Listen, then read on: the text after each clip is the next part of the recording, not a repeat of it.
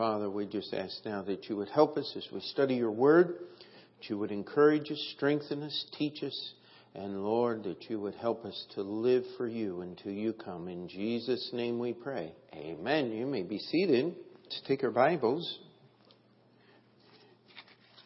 and probably open them to 1 Thessalonians chapter 4. And uh, we got a little bit to get through before we get there, so just put your bookmarker if you need a copy of the outline. Uh, wave your hand there. I think there are a few left. If not, we'll print some more. But uh, let's just start reading in verse 13. But I would not have you to be ignorant, brethren, concerning them which are asleep, that ye sorrow not, even as others which have no hope. For if we believe that Jesus died and rose again, even so them also which sleep in Jesus will God bring with him. For this we say unto you by the word of the Lord, that we which are alive and remain unto the coming of the Lord shall not prevent them which are asleep. For the Lord himself shall descend from heaven with a shout, and with the voice of the archangel and with the trump of God, and the dead in Christ shall rise first. Then we which are alive and remain shall be caught up together with them in the clouds to meet the Lord in the air. So shall we ever be with the Lord. Wherefore comfort one another with these words.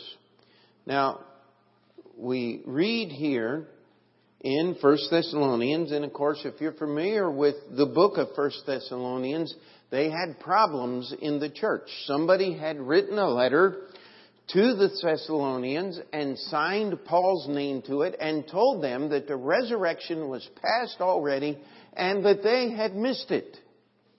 You say, now, how in the world would that be such a problem? Well, it's very easy for you and I today when someone shows up and says, I have a new revelation from God, we turn them off. Because we have all of God's revelation right here in the Bible. The Thessalonian church didn't have that. And Paul was writing this letter to the Thessalonians to help them understand what was going to happen in God's prophetic calendar. As we're getting back to our study of, of eschatology, study of the end things. These are things that have not yet happened. Uh, it's interesting. Have a, a man I have talked to him. Oh my! Ever since I've moved to Astoria, one of the first people, and and we used to get in these really long conversations, and he would say, "I know what's coming." And okay, you know what's what's coming. And, and he would begin to describe some of the things that he had uh, picked up from uh, maybe from the Bible. He said he understood the Bible, but it was uh, about how that the government was going to change and that everything was going to be controlled. And I said, well, the Bible does talk about that. Ah, see, you know what I know. And I'm sitting here going, no, no, no. You need to get saved. Oh no, I don't need that and uh, his name is Constantine, and we've just had conversation. And finally, I got to the point to when Constantine shows up, I say, "You're not going to listen to me about getting saved. I'm not going to talk to you about what you know," uh, and uh, because the the theme of the scriptures is God's salvation of His people. That's the theme of the scriptures. And no matter what you know, if you don't know that, you know nothing. And uh, so, as we are studying the doctrines of the end times, we last time we were together on this subject in the series, we went through the letters to the seven churches and and the things that Jesus addressed to those seven churches. We can look in our own church and we can see that every so often we have some of these things happening. Uh, we can look to our own history and thank God that He has set before us an open door. And, and we're going to pray that that door stays open. And the, the way that that happens is staying true to this book called the Bible. And, and we are looking for that blessed hope. We are looking for the return of the Lord Jesus Christ. Now, the problem with teaching about things that has not happened yet is it's a little more difficult to be dogmatic about things that haven't happened as it is easy to be dogmatic about things that have happened. Amen? And we went over that in the first lesson. And so, uh, I, I am not going to tell you that what I am teaching is going to answer every and any question that may ever come up because there are questions that people ask uh, sometimes that just simply don't have answers, and and sometimes uh, we, as we listen to them, we say, "Well, yes, I understand what you're saying, and that is an issue that I don't think we'll fully understand until everything's been answered." But you need to understand something. Doctrine is not um, a buffet. I guess would be the way to put it. I mean, I like buffets because I can walk up and I can take two helpings of this and none of that. And, and then I can go back the second time and get what I liked the first time and maybe try a few other things and, and, and I can get what I want. And many people, when it comes to the Bible, they like the buffet approach.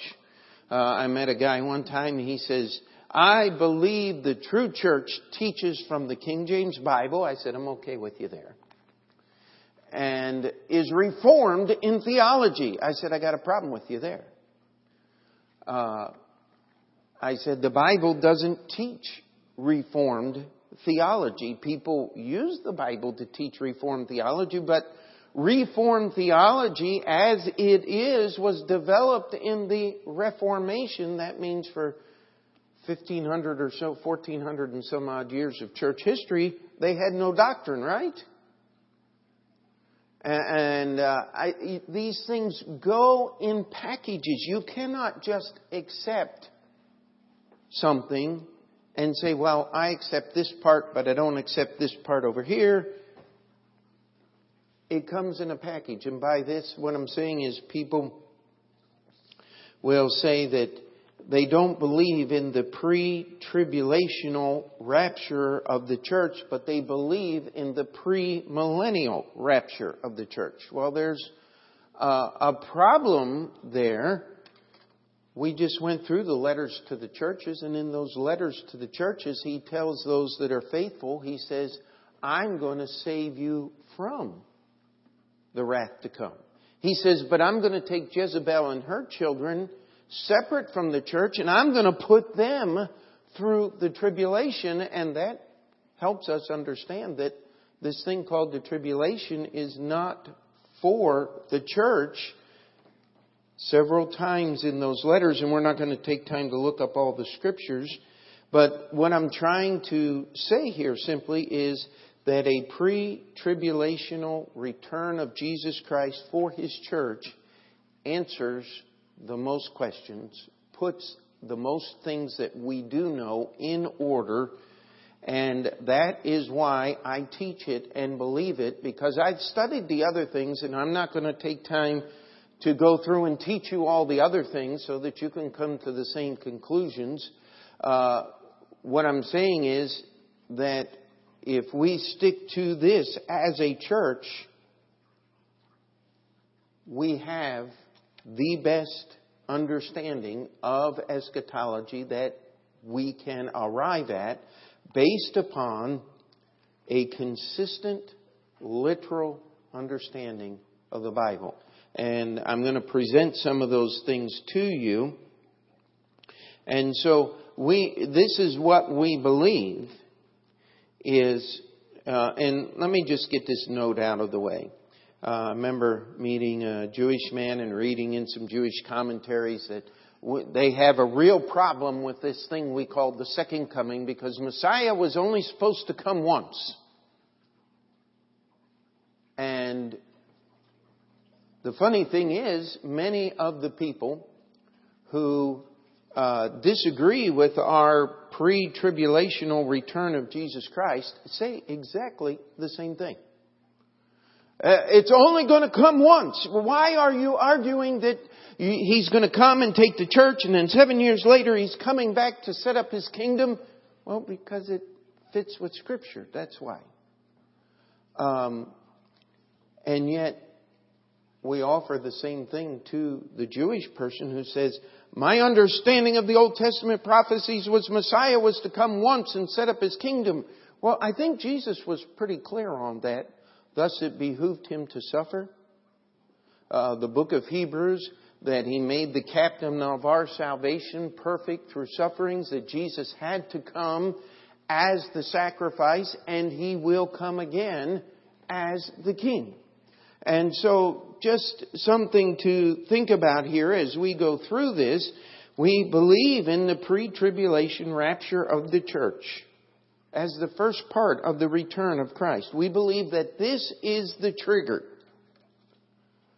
The prophetic, uh, uh, uh, just use the word trigger again, that begins all of the events of the book of Revelation. Now, Jesus, time and time again, told his disciples to watch. Lest the Lord's coming overtake you as a thief in the night. Lest you're not prepared when the Lord comes. We are to watch. Now, what are we to watch for? This is one of the questions that you have to answer. Are we to watch for the signs of the time? Are we to watch for the revelation of the Antichrist? Are we to watch for the rise of his kingdom? Are we to watch for the battle of Magog and Magog in, in Ezekiel chapter 38? Uh, are we to watch for the building of the temple? Uh, what are we to watch for? It says we're to watch for Jesus. Now, if Jesus is coming at the end of the tribulation period, then Jesus would have told us to watch for all of these signs. He didn't tell us to watch for any signs. He told us to watch for His coming. He told us to wait on Him. I mean, if you've ever been to a nice restaurant, and, and here's one of the ways you tell the difference between a nice restaurant and a not so nice restaurant. A not nice restaurant, what does the waiter do? He takes care of you when he gets around to it. And he doesn't pay much attention, and that, that's not a very nice experience. Or, in a not nice restaurant, you got the waiter going, Can I do this? Can I do that? Can I do that? I'd like you to just shut up so I could eat, but you can't say that to him. Uh, that's what happens at a not nice restaurant. You know, at a nice restaurant, they actually train the waiters. I think they do, don't they, Brother Dave? So that they are watching and they are trying to understand when you want them to come and when you want them to stay away and, and their goal is to make your time at the restaurant as pleasant as possible. That way you leave them lots of money when you go, right? Uh, I mean, that's the way it's supposed to work. Well, we're supposed to be waiting on the Lord as a servant. You know what that means? We're supposed to be doing the things that He wants us to do. While we are waiting for Him to come back, we're to be about the Master's business. Uh, not leading the Lord Jesus. Are you ready to do this now? Are you not, not ahead of Him? And not ignoring Him? Well, the Lord just, you know, I've heard preachers preach. The Lord gave us some reason to figure some of these things. No, He did not. He didn't give you reason to figure out what He wants you to do. He told you what He wants you to do in the Bible. And so we need to be about our Lord's business. You know what that is? Telling other people how to get saved. Amen? Uh, serving Him through His church. These are the things that we are waiting for. These are the things that we are supposed to be doing in order to prepare for His coming. Because if we were Jesus were coming at the end of the tribulation, you can't tell me that people wouldn't be saying, Well, I'll get busy about serving the Lord when the Antichrist shows up. Then I know I've only got seven years. I mean, that's the way we do everything else, is it not? And the Lord said, You watch for me. Now, I'm going to give you a couple of things. You see, the seven year tribulation period is called what in the Bible? It's called the time of Jacob's trouble. We also call it the 70th week of Daniel. And we are waiting, and if you read in, in Daniel chapter 9, let's just go there for a minute.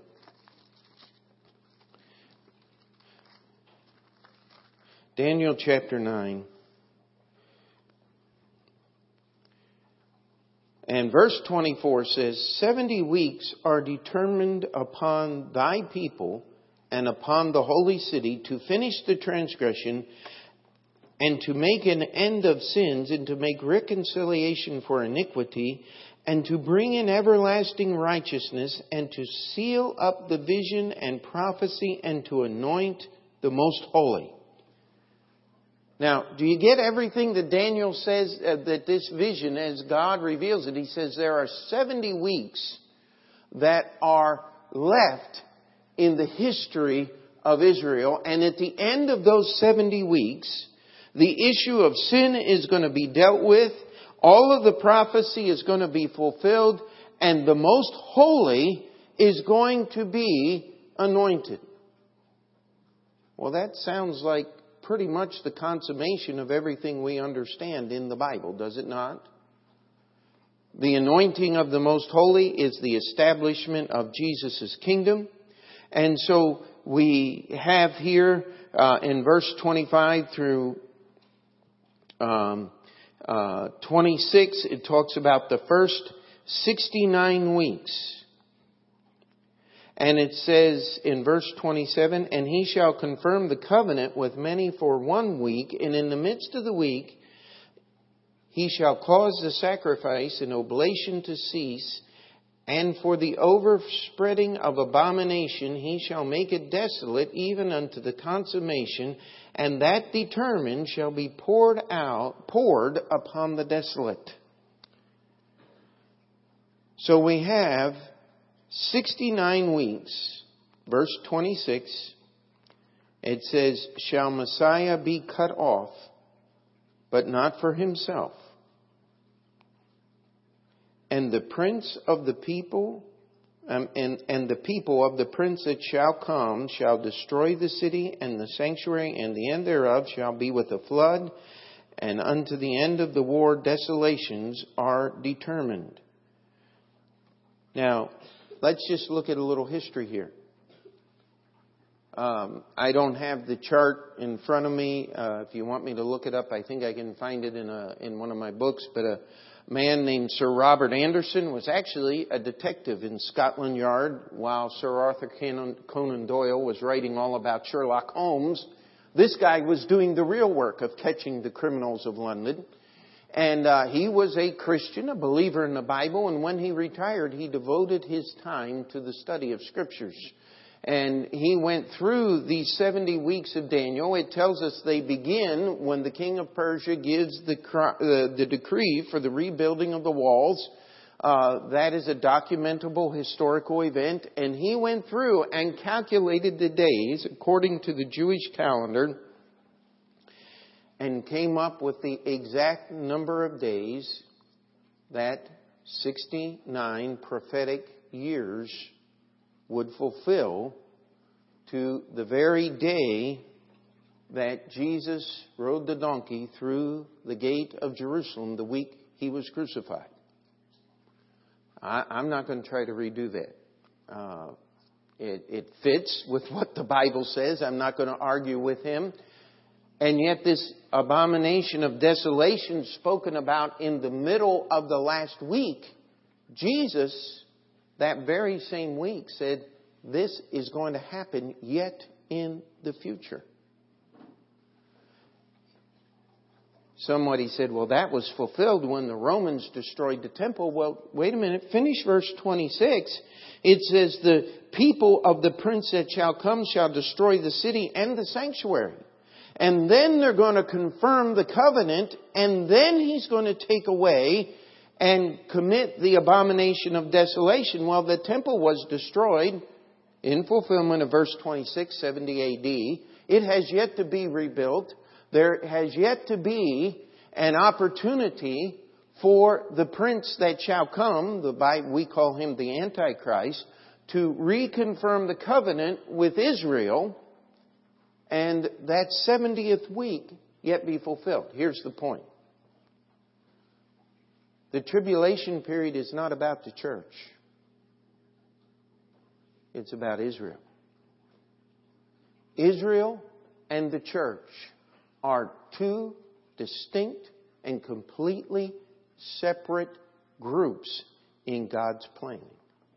He treats them different. He has different promises to each. And anytime you hear somebody starting to combine and and this is one of the reasons why we reject Protestantism is they say, listen, God, re, uh, uh, God refused the Jews and He's never going to deal with them again and the church is Israel. Well, we don't accept that. Because there are promises that he made to Israel that have yet to be fulfilled. And this is one of them, is that 70th week. At the end of that 70th week, sin is going to be dealt with. The holy is going to be anointed. It's very easy for me to see, and I hope for you to see, that the anointing of the holy is talking about the establishment of that thousand year kingdom of which is spoken about in the book of Revelation that Jesus, as the Son of David, will sit upon the throne of David, ruling not only Israel, but the entire world for a thousand years. And the Bible says, we shall rule and reign with him. And so, before we get there, we have this thing called the tribulation period that's got to be solved. It fits in before the kingdom and as we do that, we have no problem with taking this three score and two weeks and this last week and we take it and lay that template over history and we can see that you and I are somewhere between week 69 and week 70 of Daniel's prophecy. Only I would dare say that we're a whole lot closer to week 70 than we were to week 69. Amen. Uh, we are uh, on the doorstep of that last period. The church does not fit into the scope of events during the tribulation period. I mean, I would, uh, uh, if we would understand this, that in order for the events of the tribulation period to be fulfilled, the Antichrist it says all people are going to be given into his hand. There is going to be a one world government with Antichrist in charge. Now, we understand that the true believers in Jesus Christ are not to get out guns and fight uh, earthly battles. But how hard would it be for Antichrist to take over the United States of America with all of the churches that are here?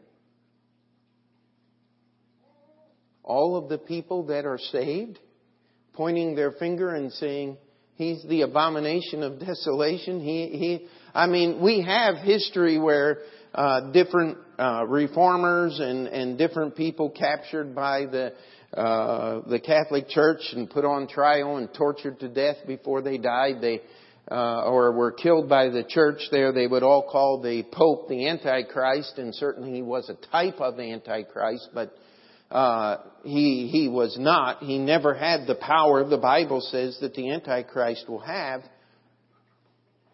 But here's one of the things that we look into: evangelism during the tribulation period. How many of you are familiar with the two witnesses that shall prophesy in the city of Jerusalem for three and a half years during the tribulation period. And people are going to either believe their testimony or reject their testimony. And there's going to be some incredible phenomena attending uh, their testimony.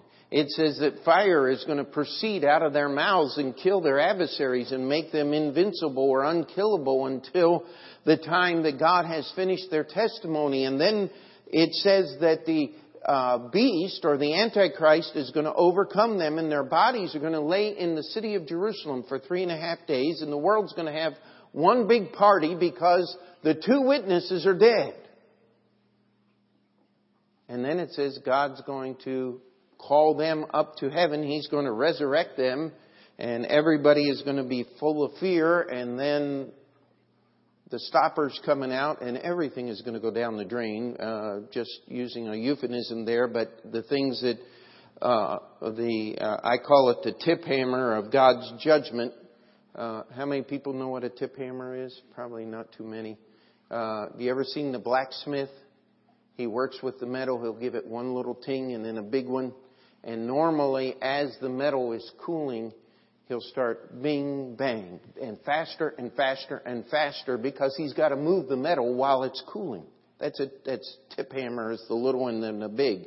And, and he keeps repeating that so that his blows will land where he wants them to. And, and that's what the, the series of prophecies concerning the tribulation and we also have this 144,000 Jews, uh, Jewish men uh, 12,000 out of each one of the tribes of Israel. And someone says, how is that going to occur since the genealogical records have been destroyed? And uh, that's one of those questions I'll tell you I don't have an answer to, but God said it's going to happen, and I just believe it. Uh, I'd rather believe what the Bible says and and have to have that question in my mind than to deny the Word of God because of something I think I understand. Are we all together there? I hope. And uh, so, uh, yet, if a Jewish person gets saved today while the church is functioning, what are they supposed to do? Are we supposed to have Jewish messianic fellowships floating around? Or are they supposed to join a Bible believing church and serve God through His church like every other believer? Well, if you read in your Bible, God is no respecter of persons and he has made no difference between the Jew and the Gentile. We are to serve Christ in the church together. Well, how is he breaking that precedent in the tribulation period if the church is there? You see, the church doesn't fit. But Israel does. Uh, God has commanded the preaching of His Word and evangelism to be carried out by whom? his church. Well, then where in the world do the two witnesses come in if the church is here? You see, that's why the statement is in your outline that things don't fit. If the church just does not fit into the scope of events, Israel does. Israel has always been spoken to by God by prophets. And some people believe those two witnesses will be Moses and Elijah and I have no idea who they are, and I'm really not concerned with the identity other than they will be God's two witnesses.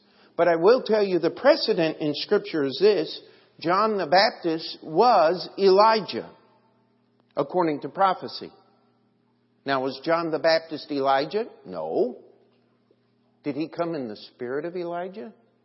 Most certainly did. The Bible says he does. The same Holy Spirit that enabled Elijah enabled John the Baptist and gave him many of those same characteristics. He dressed like Elijah. He acted like Elijah. He, he was not one of those little collar on backwards preachers that said, Ye generation of vipers, who shall warn you to flee from the wrath to come? I mean, I, I just love John the Baptist roaring at the top of his lungs and those Pharisees and Sadducees just stand there shaking. And some of them believed.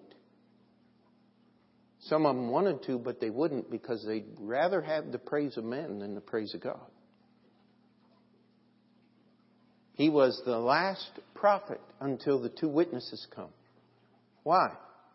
Because God was winding down Israel with John the Baptist preparing for his church. And the two witnesses are going to come as God goes back to his focus of Israel and fulfills the questions and the prophecies and the things that the Bible has talked about there. You read in Revelation chapter 12, and if I don't just run through this thing, uh, we're not even going to get through the first half of the outline tonight. But in Revelation chapter 12, the object of Satan's wrath in the middle of the tribulation period is not the church. It's the woman that gave birth to he who would rule the nations with a rod of iron. It doesn't take much figuring to figure out the woman who gave birth to he who will rule the nations. Uh, that has to be talking about the nation of Israel. It couldn't be talking about anything else. Jesus was Jewish. Uh, I'm reminded of that every time I walk in this building. I love the Stars of David and all the symbolism that is here. Uh, we have a Jewish Bible. We have a Jewish faith. The early church was made up of Jewish believers. We are the wild branch that was grafted in. But God has not cast off His people Israel. And it's amazing how many of the quote unquote Christian religions have lent themselves to anti Semitism over the years, ha- have actually encouraged or been a part of it. There's, uh, I don't know of any more anti Semitic organization in the history of our world than the Roman Catholic Church. And uh, with the exception of Hitler and Nazism, and uh, the the simple truth is, Many of the Protestants have preached sermons about how God has thrown off the Jews and we're the Jews. Uh, Jesus talks about that in the letters to the churches. Those which call themselves the children of God and are not are going to bow at the feet of them which are the true children of God. That's in the church to Philadelphia. And, so, these are, these are questions that need to be answered. These are differences between the church and Israel. I have uh, one book that has 24 distinct differences printed out between the church and Israel. And uh, I've only dealt with uh, five of them here, uh, in, in, or four of them in your outline. Uh, you know how long we'd be here if we had to deal with all 24. And, so we, we want to keep moving here. This is not the total of everything. But this answers questions concerning the power and the work of Antichrist as well. Turn with me to Daniel chapter 7, if you're still there in chapter 9. And we will get to 1 Thessalonians before long. Daniel chapter 7 and uh, verse 25. This is talking about the kingdom of the Antichrist. It says, And he shall speak great words against the Most High and he shall wear out the saints of the Most High, and to think to change times and laws, and they shall be given into his hand until a time and times and the dividing of time. Now, that time and times and the dividing of time is the three and a half years of the tribulation period. This is definitely talking about Antichrist. It says he's going to wear out the saints of God. Yet, Matthew chapter 16, Jesus said, The gates of hell shall not prevail against his church. Now, this is a contradiction. If the church is going to be there and the Antichrist is going to wear out the saints of God, does that not mean he prevailed against his church? You see, the Roman Empire persecuted the church of God. But before the Roman Empire died, the Roman Empire claimed to be Christian. They joined the church.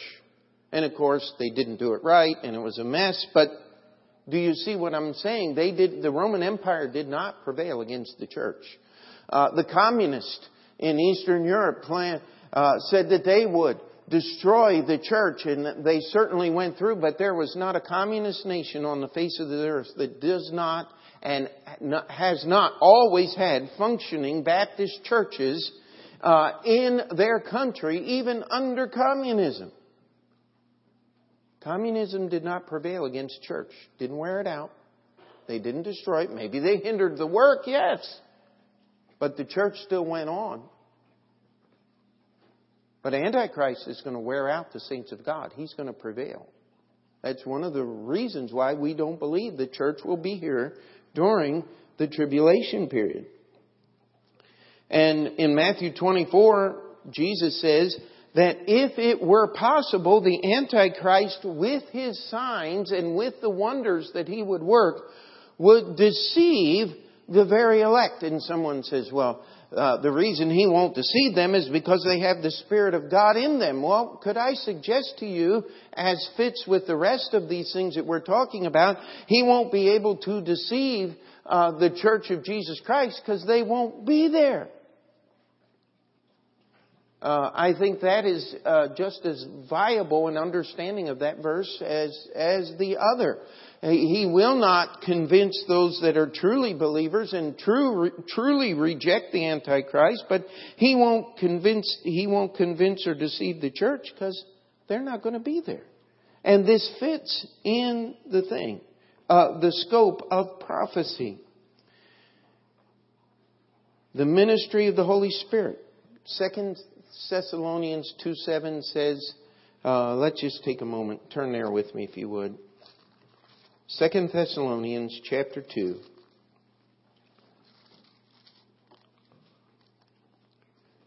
In verse 7.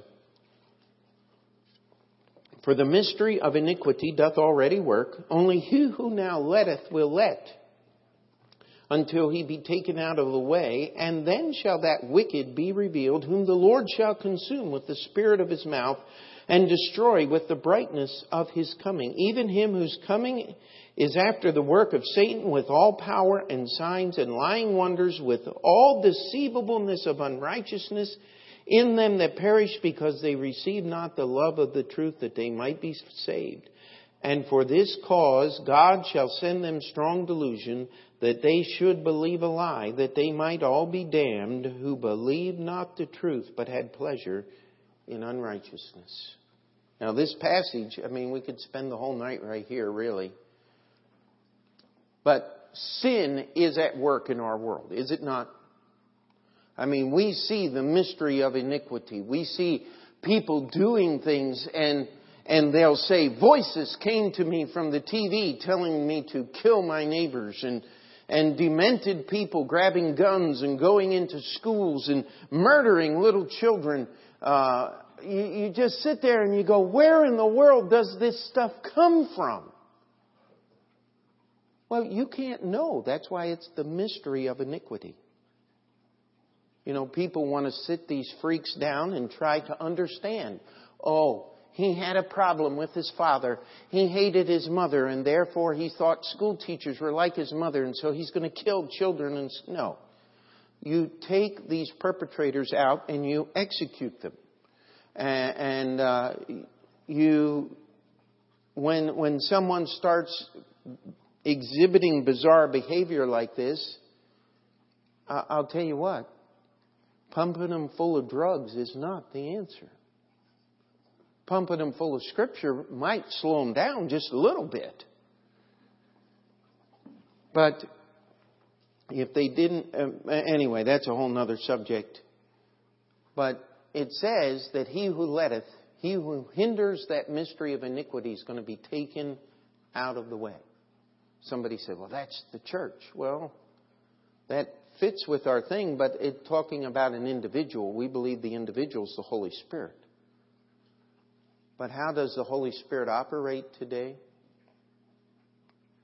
He said, I will never leave thee nor forsake thee. Amen. The Holy Spirit operates in the lives of believers. His ministry as is today, is indwelling believers and allowing us as believers to hinder the work of iniquity. You go into an area where there's lots of Bible believing churches. I'll tell you what, you can feel the difference. It, it's a whole different community. It's a whole different outlook on life. I've had people come and, oh, I can just feel the devil as I drive across the bridge. Well, I don't know if it's the devil or the uh, that rotten feeling you get every time that little toll thing takes all that money for driving across the bridge. Uh, how in the world could we be so stupid to elect a government that would rob us that way? I don't know. Uh, I tend to think it's the latter than the former. Uh, but the simple truth of the matter is, the ministry of the Holy Spirit is going to change to allow the wicked one to be revealed. God will not change what He has promised the church. The simplest solution is the church moves as God begins this new program, this new time to pour His judgment out upon the world. By the way, Jesus took all of our judgment on the cross. The tribulation is Him pouring out His judgment upon the unsaved world. And out of that unsaved world, as He pours His judgment out, He's going to pull His people out. Just as He did with the church, He poured all of His judgment upon Jesus Christ that He could redeem us. There's a pattern, and it follows the biblical pattern. The church returns with Jesus in Revelation chapter 19. They are arrayed in linen, fine and white. That's the promise that Jesus has to the churches, if you'll read the letters. So how in the world is the church going through the tribulation if at the end of the tribulation they return with Jesus Christ at the Battle of Armageddon? One guy said, ah, this is how it works. Everything in the tribulation happens except the battle of Armageddon, and Jesus comes to fight the battle, and the church goes up to meet him and returns immediately to earth to fight the battle of Armageddon. Well, you can believe that if you want. Uh, I believe the church is gone before the tribulation begins so that all those other things can stay in line, and that the church returns with Jesus at the end of the tribulation to rule and reign with him. Now let's go to 1 Thessalonians chapter 4. And we got five minutes left. But let's just read through these verses one more time. It says, But I would not have you to be ignorant, brethren, concerning them which are asleep, that ye sorrow not, even as others which have no hope. So the whole purpose of the second coming of Jesus is to give us hope for those that have died before Jesus comes back. For if we believe that Jesus died and rose again, even so them also which sleep in Jesus or are dead in Jesus will God bring with him. For this we say unto you by the word of the Lord, that we which are alive and remain unto the coming of the Lord shall not prevent them which are asleep. For the Lord himself shall descend from heaven with a shout, with the voice of the archangel, with the trump of God, and the dead in Christ shall rise first. Then we which are alive and remain shall be caught up together with them in the clouds to meet the Lord in the air, so shall we ever be with the Lord. You see, some things are going to happen when Jesus comes back.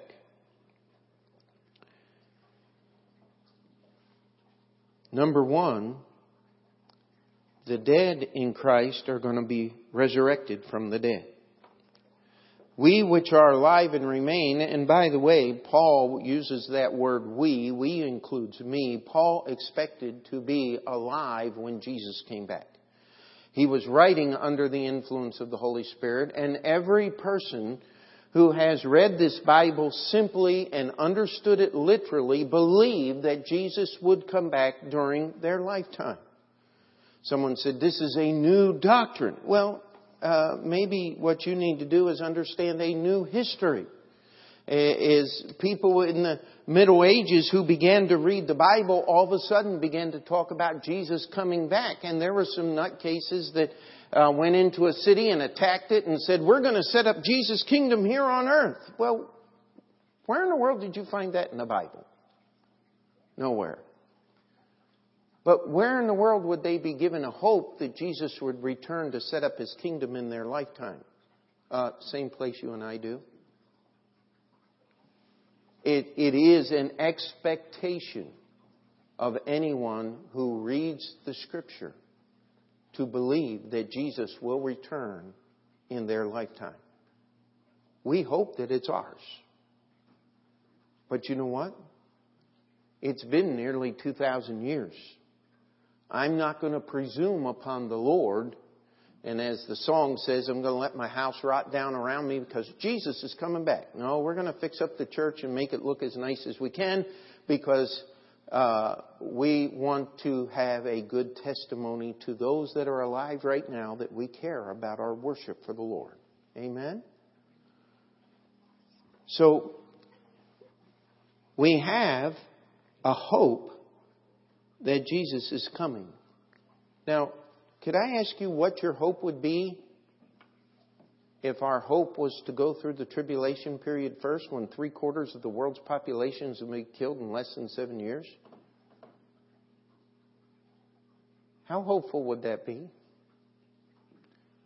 How would that reconcile itself with the promises in the Bible to protect those that believe in Jesus and are serving Him through His church from the wrath to come if we have to go through the same wrath that the unsaved world has to go through? Uh, I cannot find a, an agreement there. That's why I believe in the pre-tribulational rapture. We are caught up to meet Jesus in the air. Acts chapter 1 verse 11 tells us that in like manner as ye have seen him come, he's going to return again. You know who the only ones that knew what was going on when Jesus ascended? Were the disciples that were with him. According to our understanding of the pre tribulational rapture of the church, you know the only ones that are going to understand what's going on? Those that believe in Jesus Christ. It fits. In great contrast with Re- Revelation chapter 1 that says he's going to come in clouds of power and great glory, and every eye shall see him. In Zechariah chapter 14, it says, And in that day he will put his feet on the Mount of Olives, and the Mount of Olives is going to split in two, and God's going to rearrange the entire geography of the land of Israel. By the way, I think if we'll study Zechariah chapter 14 and the changes are there, and Ezekiel chapters 40 through 48, and how that Israel uh, will be turned into a huge plain and God gives square allotments to each one of the 12 tribes that you're going to find a whole lot of agreement there because he's going to change all of that. But that doesn't fit with we'll be caught up with the Lord in the air ever to be with the Lord. A quiet time. That's why we believe there are two separate events. We are never going to be parted from Jesus again, and death is going to be put away forever for those that believe on the Lord Jesus Christ. It's going to be the end of the first resurrection. The unsaved dead will not live until the end of the thousand year kingdom. And, and we'll get into a full uh, scale try to have a little chart put up for for you. But the Bible teaches constantly throughout the New Testament that Jesus could return at any time. Paul expected it in his life. We should be in that same expectation that Jesus could return at any time. I'll tell you what. John put it this way He that hath this hope in him purifieth himself, even as he is pure. That's what we are supposed to do. We are supposed to wait on the coming of our Lord. Not get a white robe and wander around the Alps. Actually, knew a preacher that did that. I didn't know him personally, I just knew the story. Uh, they all sold all their possessions and put on white robes and went camping through the Alps well, that, that was good until winter came. And then they had to do something else. Um, I knew one, uh, a couple of people that actually said, uh, and I knew one independent Baptist preacher that said, Jesus coming back. I'm going to run up my credit card debts and leave them for the Antichrist. didn't work, my friend. He was in big trouble when his little plan. Jesus is not coming according to your plan. He's coming according to his plan. We're supposed to wait on him. That means we're not going to be bugging him and constantly bickering with him and trying to get him to do what we you ever been to a restaurant where the waiter wanted you to order what he wanted you to order? Oh, you got to try this. I don't eat snails. Uh, and I am never going to eat snails knowingly. Uh, I just have no desire. I don't care how good they are. I don't want them. It's just the thought drives me crazy. Now, I'll pour salt on them and watch them disappear, but I am not eating snails. And somebody says, You're missing it. I am not worried about missing anything, all right? But how many times do we treat Jesus like that? Trying to tell him, Come back today. Don't you know what's going on in Congress? Uh, no. Let's not badger him. Uh, let's not ignore him. Let's read enough about this Bible and get close enough to him that we can be doing those things that would please him until he comes. Because we don't know when that's going to be. Somebody wrote a book, 88 Reasons Why Jesus Will Return in 88. We got married in 1988. And people would joke with us in, in those months before our wedding. Are you still going to go through with the wedding? Jesus is coming back a month after you're married. Well, that was 26 years and 12 kids ago. I, I think we made the right decision. Uh, I knew people who were in Bible college said, Jesus is coming back. I can't stand to be here in the classroom. I'm going to go out and serve Jesus. You know what they did? They did everything that they would have learned not to do if they had only stayed in Bible college and finished the course that God had set before them. You see, you need to be doing what God has set before you and God will count you faithful because that's the only degree a Christian ought to try to earn. And all God's people said, Heavenly Father, we come before you and we just ask you to work in our hearts and in our lives. Help us, Lord, to be faithful, to wait on you as that good and faithful servant that you talked about in the parables to take what you've given us and use it to serve you. That we may have something to give you when you come. In Jesus' name we pray. And before we finish that prayer, Lord, just keep our heads bowed and play a song on the piano there. And if you'd like to just slip out and spend a little time in prayer, the altar's open.